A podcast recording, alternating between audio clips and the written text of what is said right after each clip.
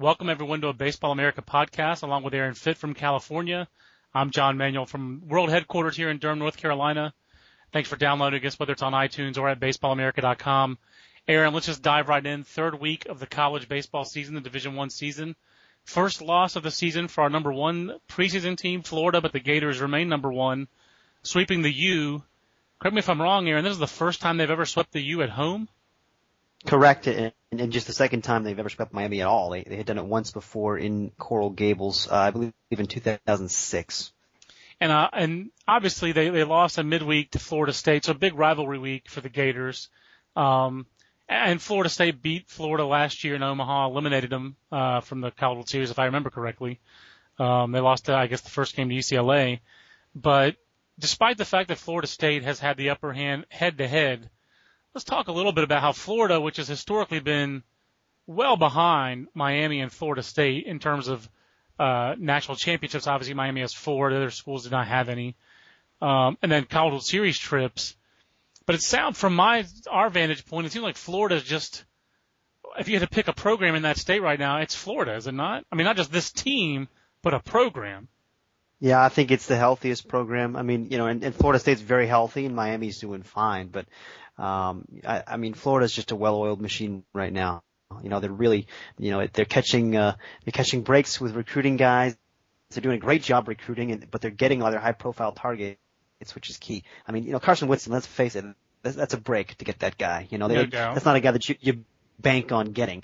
So they've gotten a little bit lucky, but you know, but they've just done a great job. And I'll tell you, when Pat McMahon was sent packing over there several years back, I thought it was a shame. I thought it was unfair for a guy who had been in the in the national title series just a year or two earlier.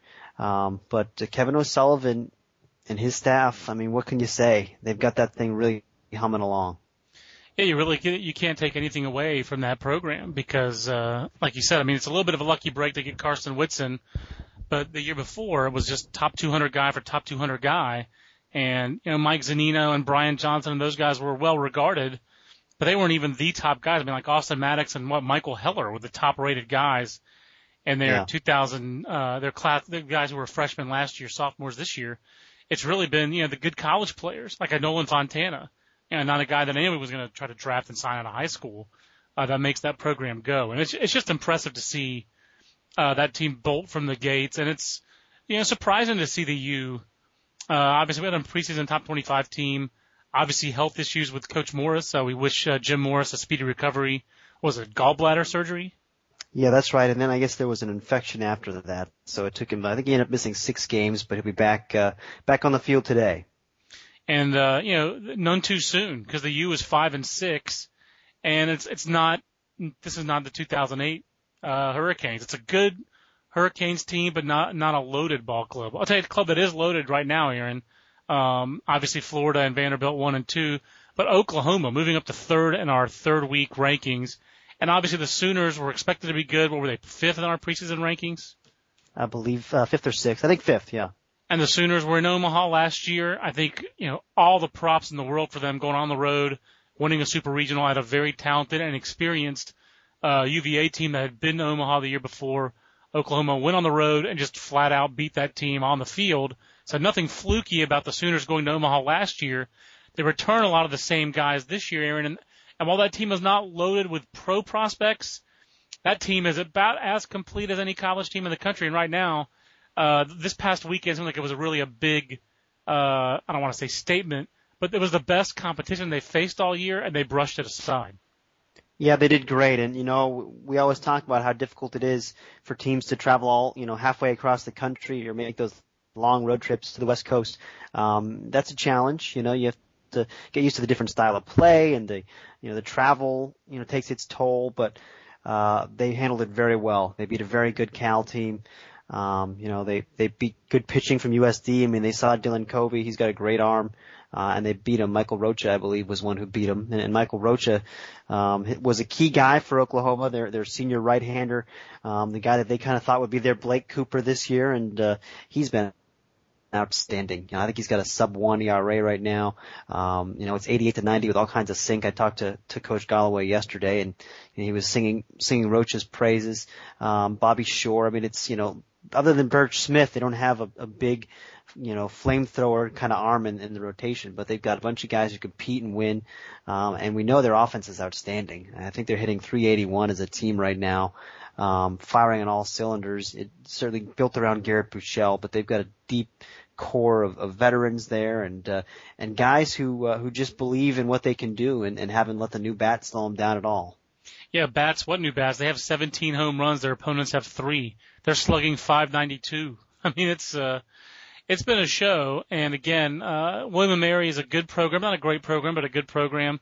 Yes, there's some Arkansas, Pine Bluff, and some Oakland in there, but UT Arlington, San Diego State, San Diego, and Cal over the weekend. Yeah, San Diego State's off to a tough start, but they pitch, and they usually pitch. They're usually pretty good on the mound, and whether they have Strasburg or not. And this is just amazing how Oklahoma, to me, it was very impressive how they went down there and just dominated. You know, speaking of that Big 12, Aaron, one thing we didn't talk about that we might talk about on the show, but when we did our preseason All-America team and our video that Connor Glassy put together, we were all a little bit like, wow, you know, Taylor Jungmann does not look as smooth as these other pitchers, but is there a pitcher who's pitched better this year than Taylor Jungmann? And what was your impression of seeing the Longhorns on Sunday as you got a chance to see part of that Texas-Stanford series?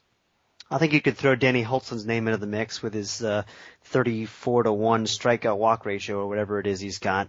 But, you know, Holtzman and Jungmann, I think those have been the best two guys out there in the country this year. And there's been a lot of good pitchers, but those two guys are right at the top for me. You know, Jungmann, it's interesting. I was talking about him with some scouts this weekend, and everyone seems to like his mechanics just fine. Nobody's really got any concerns there. He seems like a pretty safe bet to a lot of these scouts to be a big league starter, you know, a mid-rotation guy at least, and maybe a number 2 type guy in the big leagues. I mean, he's just a really good competitor, and he's been outstanding. He beat Mark Appel and Stanford on Friday, proved a 3-0. I think that Texas team, you know, I think they're going to be pretty good. I mean, I think that they're going to prevent a lot of runs like they always do. I saw them on Sunday, against Stanford, and Sam Stafford pitched very well for Texas. Corey Knebel has emerged in the bullpen, a freshman right-hander, kind of out of nowhere, a guy whose name wasn't really out there that much, but throws hard. You know, he was up to 93 or so on Sunday. Supposedly he was up to 96 in Hawaii, according to Augie Garrido. And he's fearless. He's just another Texas arm. They've got tons of arms. They need to play more consistent defense because they really haven't actually defended at a great level. They made 5 errors on Saturday in that 9-2 loss. But, you know, Texas usually starts a little bit slower and then finds its groove, and by conference play they're humming along. And, you know, last year, of course, they were just a machine by the time conference play rolled around. But I think it'll be the same thing this year. You know, I mean, it takes a little while for the hitters to all settle in and get comfortable with the system. And I think by the end of the year, you know, they're not going to be a powerhouse offensive team by any means, but they're going to do enough offensively. And I think they have a pretty good chance to get back to Omaha. I think it's funny. Every time I think of Texas' season last year, I think of probably the only 2 series they lost, the New Mexico series and the TCU series. And, you know, New Mexico obviously was a regional team for the first time in forever, and TCU – was ridiculously good and went to Omaha and had to go through Texas to do it and did it.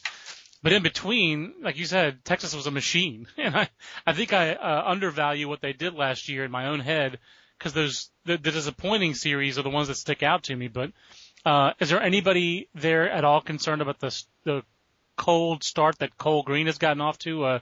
He's taken both their losses, it looks like. Well, 2 of their 4 losses. Yeah, you know, Augie said that was really a mental thing, and he's out of rhythm a little bit, out of sync. He's trying to do too much, and it's affecting his timing and therefore his command. And so I think they're trying to go back to square one with them. And you know, favorite Augie Garrido catchphrase: "Control the controllables." They need to get him to understand that. And you know, he's a veteran guy. He's a senior. I mean, his arm's fine. He's just gotten off to a rough start, and I'm confident Skip Johnson will get that guy going again, because, you know, he's a winner, and I don't, you know, I think this is just a bump, a speed bump for him. I think I need to give you an automatic +2 for control the controllables reference. I think that is like the all-time Augie Garrido reference. Yeah. So hey, that's the one to use. He was in rare form on Sunday, John. He was cracking jokes and waxing philosophical and just holding court there. He was in his element. All that was missing was the cocktail, probably. Yeah. But there's nothing wrong with that. He's of age. It's the Baseball America podcast with John Manuel and our expert, Aaron Fitt, who was around Texas this weekend. Aaron, you've already seen a lot of teams that have come to the West Coast. Now you got a chance to get into middle America, into flyover country, and see some guys out in Texas. Of course, you still chase down Stanford. And like you wrote on the college blog in 3 Strikes that this wasn't the greatest look in the world at Stanford and Texas. Because they didn't play well necessarily on Sunday. I don't know. Do those feel like Omaha teams? Does Stanford feel like an Omaha team, or is maybe next year the more reasonable expectation for the Cardinal? I do think next year is a more reasonable expectation, but certainly that doesn't mean it can't happen this year. We've seen teams a lot recently get there seemingly a year ahead of schedule. Virginia 2 years ago comes to mind, but this team is young, and they're going to have their ups and downs, I think. And, they're relying on some younger players. And, I think Jake Stewart at the top of the lineup has made some progress, but he struck out 4 times on Sunday, and at least 3 of them were on breaking balls, and it looks like that he's still pretty susceptible there. Austin Wilson strikes out a lot. He had 2 before he got yanked for a pinch hitter this weekend. Brian Regueira did look good. He was the guy that impressed me a little bit with his approach, using all fields. When you're relying on a bunch of young hitters, you're gonna have your little slumps, I think, and more than a team that has a bunch of veterans. And on the mound, I think they're going to be fine. They've got lots of good arms. It seems like their roles are kind of materializing. But I think it's a very exciting team, and I wouldn't be surprised if they got hot and made a deep run. But I don't think it's a lock by any means. And their schedule gets a little easier. Obviously, they have a 12-day break here after their 3 straight weekend series on the road. But after they're home to Michigan and Long Beach State the next couple of weekends. And they're still starting Pac-10 on the road, Aaron, at Washington State, at USC for their first 2 series in league play. And that league is lethal, as we know, which is the transition I wanted to make next. Last week our hot team on the podcast we talked a little bit about was Cal, which came to Myrtle Beach and annihilated 3 regional caliber teams. This weekend the Bears lose 3 straight games. But I guess UCLA is really kind of the big news in the Pac-10 with the Bruins losing back-to-back series despite Trevor Bauer striking out 17 in 10 innings, despite Garrett Cole carrying a no-hitter for, 7 innings against Nebraska. The Bruins still go to Nebraska, and despite their vaunted pitching delivering, they lose the series. When do we start getting concerned about the Bruins' offense, or are you already at that point? No, I'm not concerned, and I don't think I will be. I think I trust in Rick Vanderhook, as I said in the chat yesterday. I just think that guy, he can really run an offense, and I think this personnel is well suited for his system. They're not going to sit back and hit 3-run home runs. I mean, they're not going to hit very many home runs this year, period. Given a little bit more time, I'm pretty confident that they're going to be grinding out at bats and using the gaps and hitting line drives and, executing the small game that Vanderhook loves. They're not going to score a ton of runs, but I really, like Texas, they're certainly going to score enough with that pitching. So no, I'm not at all worried. I do think it was a tough weekend for hitting up there. It was 33 degrees or something on Saturday. That's a factor too. I mean, that's not, I'm not making excuses for them. They haven't really hit much at all this year, But no, I'm not concerned. I mean, that team hit enough last year. Most of the key guys are back. I just think sometimes it takes a little bit of time to get into a groove, and Vanderhook will get them there. Yeah, I mean, they're not going to need that much offense. It really seems like it's more going to be the timing of those runs as opposed to the volume of those runs. Have you talked to anybody who had a chance to go ahead? I'm sorry. I was just going to say we also have a podcast question about this series from an MD Schmidt on Twitter, who says that is this more a case of UCLA's poor offense or the Huskers being better than expected? And you know, we talked about UCLA's offense, but I think Nebraska is about as good as expected. I mean, we had them pegged as a regional team, number 5 in the Big 12 conference. You know, they're going to pitch pretty well. I mean, that's the strength of this team, and you know, and like UCLA, I mean, they're going to have to grind out offense a little bit, but they did enough this weekend. So I think Nebraska is a solid club, and this is a good year for them to make a run. Yeah, I mean, that's a good. I think it's an important point on Nebraska. It's not like they went on the road and beat a bad team. Nebraska hasn't been that great the last couple of years, but they're a better version of Nebraska this year. How much do you think, you know, UCLA misses a guy like a Gallego who, you know, was their leading base stealer a year ago, or Blair Dunlap? Are those guys that difficult to replace? I mean, Justin Uribe, I guess, the other regular they lost from last year's team. Or do you feel like maybe they're even more talented? It seems like on paper they're almost more talented offensively than they were last year, potentially. Yeah, I mean, I think you're right. I mean, those were nice college players. Gallego in particular, he was a spark plug for them. But I think having a full healthy season of Cody Kiefer and Jeff Jelilich, you know, I think there's more upside, honestly, with this group. It's, you know, they need Pat Valleca to get going for one thing. You know, shortstop. He was a guy that they knew he was going to be more of a steady defender type shortstop, get occasional hits, but he hit some in the fall. You know, I mean, he sprayed the ball around some. He's hitting below 200 right now. He's kind of a key guy. Trevor Brown is another one, that guy that they really thought could hit. They expected him to have kind of a breakout season. He's hitting 133. So, you know, they've just got some guys who haven't stepped forward. Cody Regis had a big year last year. He's not hitting at all. So, you know, it's just give him some time. That's all I'm going to say for now. I don't think there's time to push the panic button with UCLA. Yeah, I don't think when you have Cole and Bauer, you're, I think, very, very close to being on a hot streak. You know, sticking with the Pac-10 here, and we talked a little bit about Cal. I just, you know, Arizona is another team that, you know, when we did the preseason rankings, I don't think I had them as high necessarily as you did. And then we were talking about it, and you kind of talked me into ranking the Wildcats fairly high. They've done nothing negative, it doesn't appear, this year. That's a team that's kind of under the radar a little bit, as under the radar as you can be in the Pac-10. But it seems like Arizona's this is a team that went to Omaha as recently as, what, I guess, 04, 05, sometime in the Andy Lopez era. Had a very good team in 2008 that lost in the Super Regional at Miami against a loaded Miami team. What's your take on the Wildcats? Are they, you know, I don't know, I guess at number 14, they really can't be said to be coming under the radar at all. Yeah, but you're right. I mean, it does feel like people aren't talking about that team as much. I like that team. I think it's very athletic. They've got a lot of good line drive hitters. They can run. On the mound, you've got a really good 1-2 punch with Kurt Heier and Kyle Simon, who's kind of emerged as a little bit of a workhorse on Saturdays, a sinker ball guy, with some power to that sinker. And then, you know, to me, the question was who would emerge on the pitching staff after that? And Tyler Hale has done that on Sunday. He's been pretty darn good for him. They've got a fireballer in the bullpen with, Bryce Bandia. You know, it's an exciting team. You know, there's not a lot of holes there. I saw him play one time so far this year. I saw him at Long Beach State, and was pretty impressed with their athleticism on the field, their defensive ability.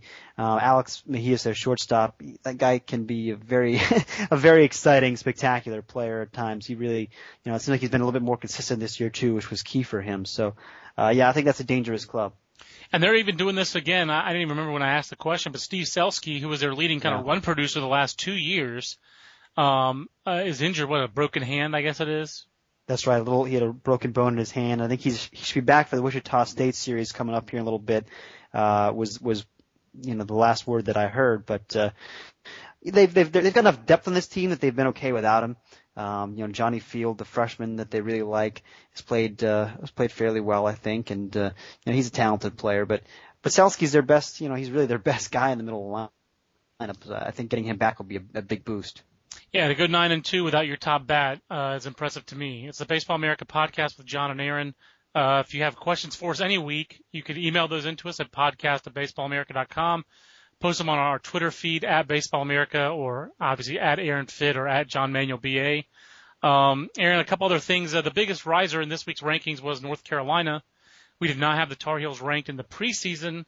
You got a chance to see them the first weekend of the year, which is really their big kind of was their statement weekend when they came out there, won 4 games, including beating Cal State Fullerton. This weekend, they had a 5-0 week. They're 11-1 overall. They beat Nick Tropiano, who was the Cape Cod League hero last summer for Katuit, so a good college pitcher that they beat on Friday. What made us – I think everyone acknowledges the Tar Heels are good and they're having a good year. You wrote about in some depth on the college blog that first weekend about the depth in their bullpen, which is unusual for them. But what made us jump them, 8 spots like we did this week? Well, part of it was the teams in front of them didn't really have great weekends. Even LSU, which we moved up a few spots, they lost the game on Sunday to a Princeton team that hadn't played outside yet. This was their first live action of the year, their first series.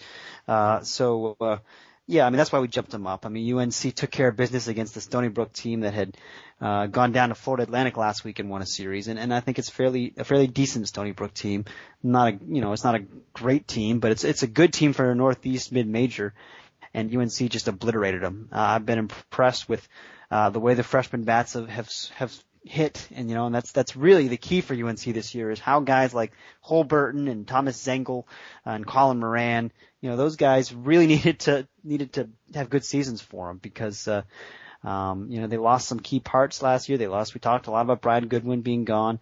They lost Dylan Hazlett and, some of these other guys that were key guys for them are gone. They needed these freshmen to step forward and boy, they really hit it well this weekend. Yeah. Colin Moran, the freshman out of Long Island. He's the guy who really, I knew about him. I did not anticipate that he would be hitting 4-hole for North Carolina against, a fairly accomplished Friday starter in Tropiano, and then he had quality at bat after quality at bat. He probably knew some of those players on the Stony Brook team, seeing as how they're located on Long Island, and that's where they recruit a lot of their players. But if the name is familiar, he's the younger brother, I guess, of Brian Moran. I think he is the younger brother. Yeah. So he's another nephew of B.J. Surhoff's. That's been a very good family at the University of North Carolina because B.J. Surhoff was one of their best players. Brian Moran was a money reliever for them for several years, and Surhoff helped raise a lot of the money for Boshomer Stadium, and now Colin Moran's there. And I'm telling you, Colin Moran's good.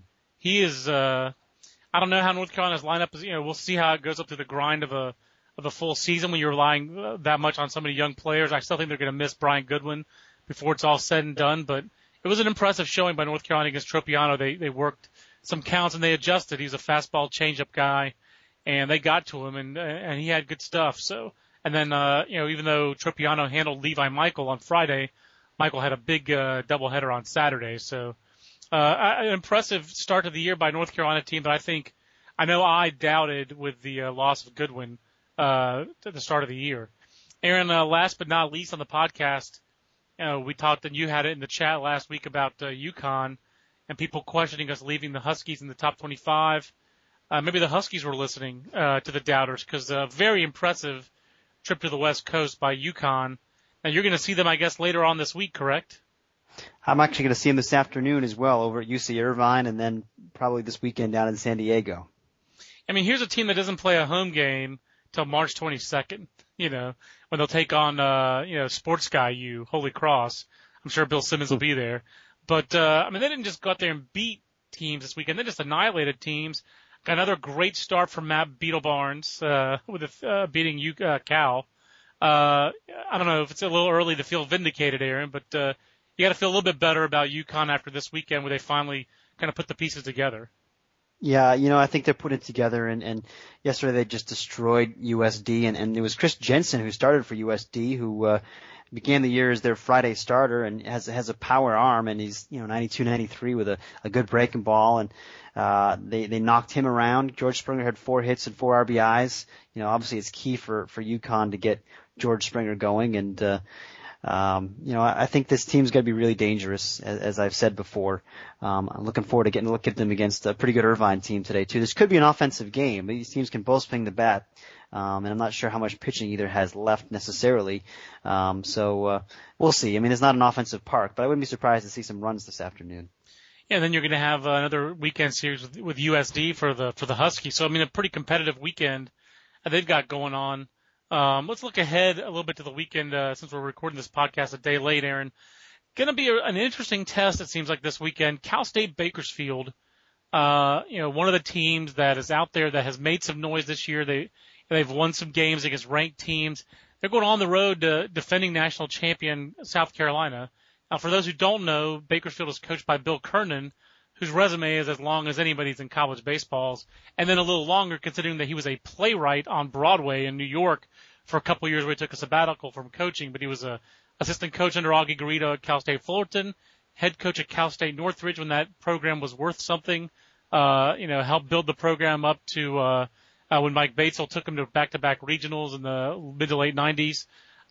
Then Bill Kernan was the pitching coach over here at NC State when they had Vern Sterry and Mike Rogers, and they had a great year. I think in 2003, lost on a super regional at Miami.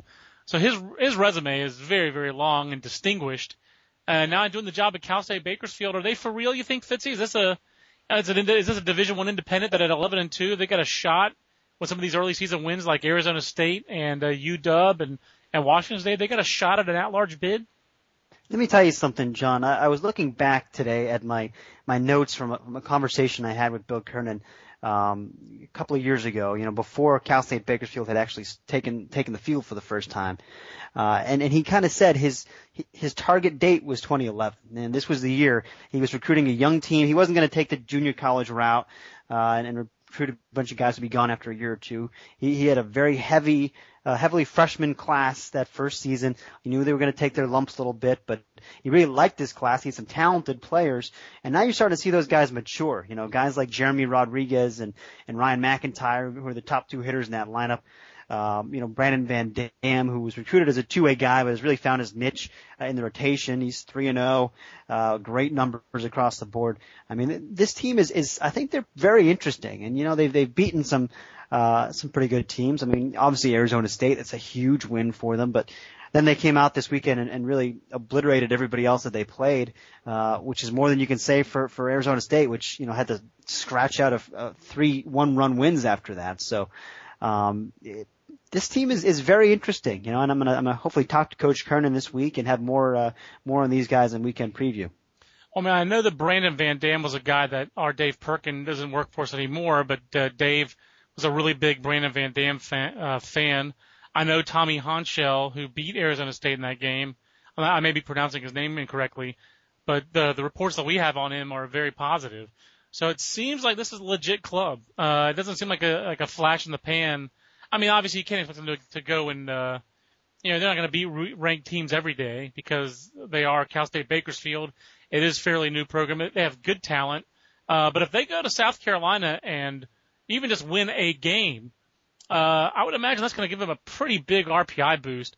And a lot of their series looking forward, Aaron, look winnable. Ohio State, Santa Clara, Northridge. All the UC schools, Davis, Riverside, Irvine, they don't have to win those whole series, but if they win a game in there, Kansas State, they play 4 times, Marymount's going to be tough, UCLA, Fresno, they have a schedule, Aaron, that on paper looks like the kind of schedule with this strong start they're off to, already having some quality wins. They seem like they are, it's possible for them to be an at-large team. That's a great point, and it's funny, again, looking back at my notes from a couple of years ago, Kernan said, this is a job that's really exciting, and I think in 3 or 4 or 5 years, people are going to be thinking about this as a missed opportunity that they didn't take this job because, I think you can win here. I thought it was a good story. I was talking to him, and I said, I liked his confidence. I liked his swagger. I don't think I really bought in. We'll see. He's off to a great start here this year. I think he was right, but he didn't realize $7 billion shortfall in the budget in the state of California and that everybody's going to be laid off soon. So yeah. Bill Kernan's going to be working for IOUs soon. So I'm making light of a terrible situation, but obviously I jest and I wish nothing ill about the people of California. I'm just really sad about it. Aaron, let's have the marquee matchup of the weekend. It's got to be Cal State Fullerton at UCLA. I mean, not UCLA, at LSU. Or would you stay in the start of ACC country where Virginia and Clemson are going to match up? Yeah, those are the two on the calendar that stick out, certainly. I'm very eager to see how LSU handles this first challenge of the year, really, because they played a very soft schedule so far, and Fullerton has not. Fullerton's already won a series at TCU.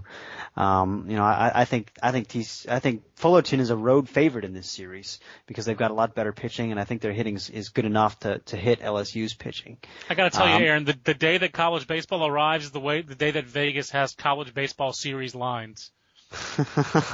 I'm taking Fullerton as a road dog at LSU. Oh, I can't believe they're a road dog. The day that Bill Simmons starts podcasting about it because he can gamble on it, that's when college baseball has arrived. That'll be the day. That's exactly right. That'll be the day. Now, are you going to have a chance to go see Arkansas this weekend? That's a team that's not in our top 5 rankings. Talk about a soft schedule. They've gone the LSU route with Utah being their best opponent thus far. But Ryan Stanek and company coming down to San Diego State to go see Aaron Fitt personal cheeseball James Caan. You're going to get a chance to see him this weekend, aren't you? Yeah. They'll be down there for four games, I believe, at San Diego State. So hoping to get a look at Ryan Stanek. I'm not sure exactly what their pitching rotation is going to be yet. I have to figure that out. But, I'm excited to see Arkansas. I do think it's an exciting young team, very talented. I mean, we haven't ranked them yet, partly because other teams have done more. I mean, Tulane, I think, showed more by winning a road series at Ole Miss. And that Tulane thing is interesting. I chatted with Rick Jones a little bit yesterday. And he knows that they're a pitching and defense kind of team, and they can do it very well. But a little bit worried right now about some injuries. It sounds like it's probably bad news for Randy LeBlanc, who's got the best arm on the staff. And, he left the game on this weekend with some pain in his elbow, and Rick Jones said he's not optimistic. He's having an MRI on Wednesday. Sounds like very bad news for the Green Wave. And Robbie Broch didn't pitch this weekend. He's got some chronic forearm strain or something like that. He had an injection, I think, yesterday, and they hope to have him back by next week. But they at least need Broch to be back. If they have to do without LeBlanc, so be it. But fortunately, Kyle McKenzie has kind of turned it around and returned to what he was when they signed him out of Massachusetts. So maybe he steps forward as the new power arm for them. Oh, that's a bad report. That is the opposite of primo scoop. That's terrible scoop. I hate to hear that news for the because the Green Wave. I think we knew they weren't going to annihilate people, but we thought they were a team that was well suited, pitching, defense, freshmen becoming sophomores. 5 guys, 6 guys who started at times last year. We thought that was a team that was going to take a big leap forward this year. And we knew they were going to play tight games. I don't think we knew they were going to play so many one-run games, but an impressive weekend series to go and win that series at Ole Miss. And that would be terrible news if their health, takes a step backwards like that. Where else are you going to be around this weekend, Aaron? I don't know if you're going to get a chance to go see a lot of East Coast teams traveling to the West Coast. You got Louisville at Pepperdine this weekend. Yes. So you'll be over there as well? I'm going to try to. We've also got Georgia is going to be here for the Dodger Town Classic. I think Sunday's games are at Dodger Stadium, so I tentatively got that on my calendar for Sunday. It's going to be tough to juggle all this stuff this weekend, but it's a big weekend out here. Yeah, I mean Georgia's already 3-8. They got Mercer this week today, which is as we're recording this on Tuesday, which is an outstanding mid-major club. They're playing a non-conference game against Alabama. I'm not sure what that's about. I need to find out. And then they have the Dodger Town Classic, and then they start the season in SEC play at South Carolina and then against LSU. I mean, can Dave Perno pull the Bulldogs out of this? And, I mean, what are the odds of Georgia, just this double-barreled tragedy off the field of Chance Vesey last year and now JT, Jonathan Taylor, with an injury this year. It looks like a serious injury. A neck injury with him. I mean, could anything else go wrong for Georgia? They just seem like they have not caught one piece of good fortune in 2 years. Yeah, it's been a really tough stretch, and boy, this Taylor thing, it's sobering, especially after 2 weeks after the Corey Hahn thing. Both these cases are just really, it's tough. It's tough for everyone to deal with, and I have to imagine it's got to be a distraction for the players. How could it not be? I mean. We'll see how they respond to it. It's On the field, I mean, there's it does, like we've talked about, it doesn't get any easier for those guys with the schedule they've got, and now they've got some real heavy baggage to deal with off the field too. So good luck to those guys. I feel for them. Last but not least, Aaron, we got a couple podcast questions to get to. Japers, obviously a friend of BA, constant chat representative. If the draft were held tomorrow, what would your top 10 look like? Aaron, the main reason I asked that question, we're not going to necessarily go through our entire top 10, but you had a chance to see Anthony Rendon this weekend in Houston. What was your take on Mr. Rendon at the top of our draft board? Yeah, I mean, he's the best player in the country. You know, it's amazing how good of a hitter he is, how much bat speed he has. It just really stands out. Even with two strikes, he just whips that thing through. And even, you know, he changes his approach a little bit with two strikes, but, cause he'll take a really big hack early in the count. You know, he wants to hit the ball hard. He even said early in the count, I'm trying to hit the ball as hard as I can. But he's pretty good at it, but. But, you know, the guy can really hit, and he didn't get to play third base at all this weekend, unfortunately. But it doesn't sound like there's any long-term concerns about his health.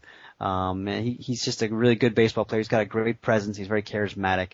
And the scouts I spoke with, I mean, everyone still loves the guy. Everyone's still very high on him. I think he's still probably at the top of the board right there with, you know, those other pitchers, Garrett Cole and Matt Perk.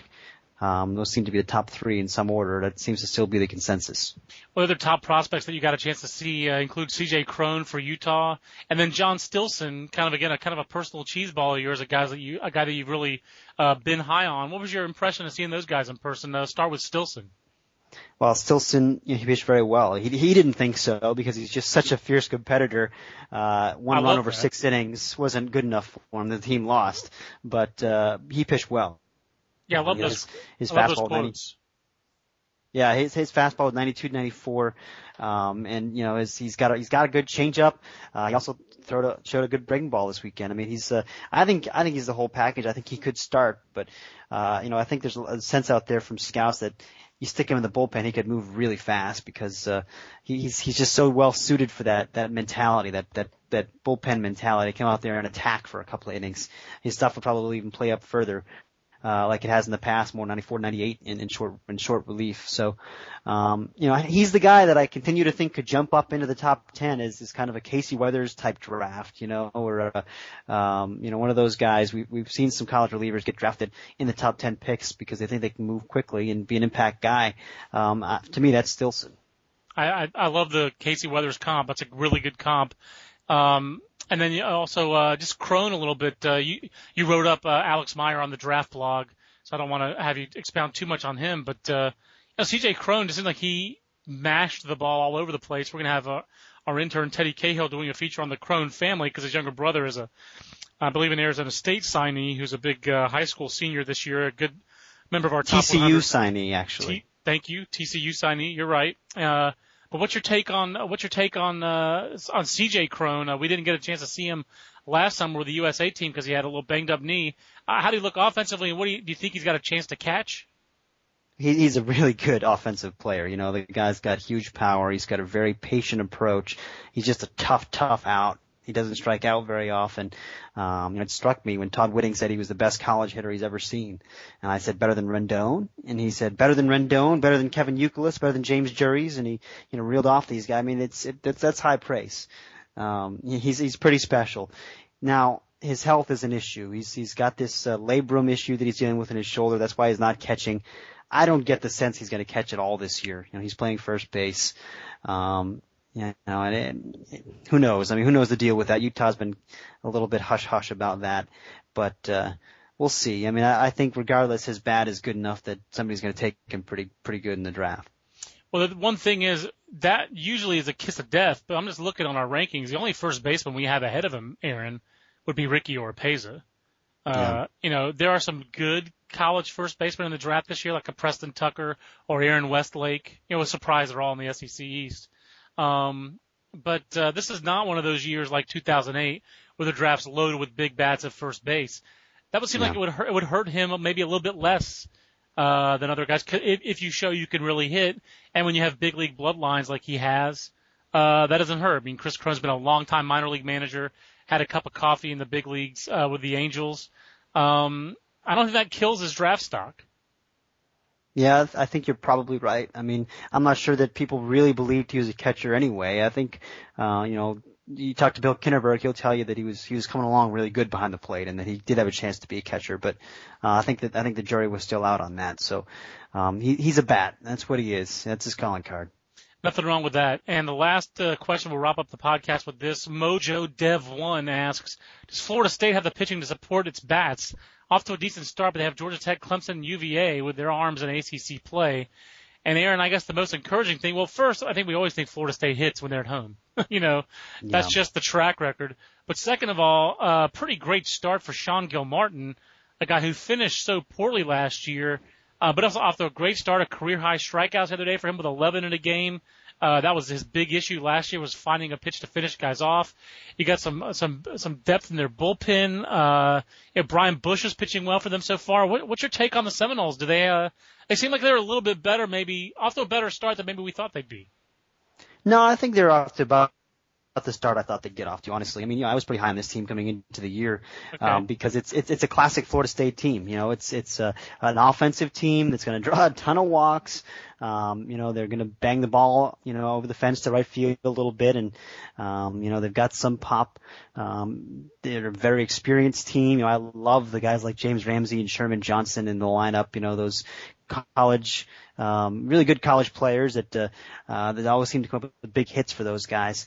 And on the mound, I mean, it's veterans, you know, that's what it is. It's Sean Gilmartin and Brian Bush and Mike McGee and, you know, guys who've been around. You know, we've talked before. It's not Florida's pitching staff. It's not an elite pitching staff. But it's decent college guys, and I think it's good enough with their offense and their coaching staff certainly. It's guys who compete, and it does look like Gilmartin has taken that step forward this year. You know, Gary Marions is the guy. I think I'm saying that name right. Who's pitched kind of come out of nowhere for me and pitched very well. He hasn't given up an earned run yet in 10 innings. So, you know, I think there's some depth in the bullpen, not depth of powerful, you know, flamethrower guys, but, pretty good depth of guys who attack the strike zone and, you know, have some movement and can get outs. Yeah. The amazing thing every year when you look at their numbers, you see something like this, and early in the season, they've already walked more than they struck out offensively. You know, they've got 75 walks, 71 strikeouts, and on the mound, they don't walk people. It's a very simple formula. It sounds like it would be easy, but they are just so consistent as a program. You know, dadgummit, it just makes you love 11, that they're so consistent, and Mike Martin is so much fun to talk to. Yeah, you're right, and let me throw this out there too.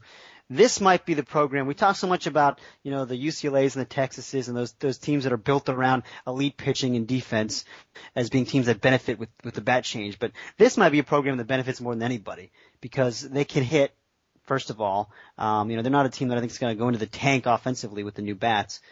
And they've got guys who throw strikes, you know, and again, I don't think you have to throw 98 miles an hour if you can throw strikes and let the defense work behind you. And, I think Florida State's defense is better than it has been sometimes in recent years. I think this team, it's a winning formula. Club and, off to a very good start. Not a start that surprised Aaron Fitt. Maybe one that surprised me a little bit, but, that's why Aaron's the expert. And I'm just the host of the Baseball America podcast, the college-style podcast. Aaron, thanks so much for joining us, and look forward to this weekend. You got too many games, too many good games to go see, and not enough time. Yeah, you're right. It's going to be hard to cram it all in, but I'm looking forward to it. Well, we'll see some ACC action around here. We'll report back on Monday. We're going to do everything we can to get this done on Monday next week. For Aaron Fitt, I'm John Manuel. We'll see you next week. Until then, so long, everybody. After the end of a good fight, you deserve an ice-cold reward. Modelo, the mark of a fighter. You've earned this rich golden lager with a crisp, refreshing taste. Because you know, the bigger the fight, the better the reward. You put in the hours, the energy, the tough labor. You are a fighter, and Modelo is your reward. Modelo, the mark of a fighter. Drink responsibly. Beer imported by Crown Imports, Chicago, Illinois.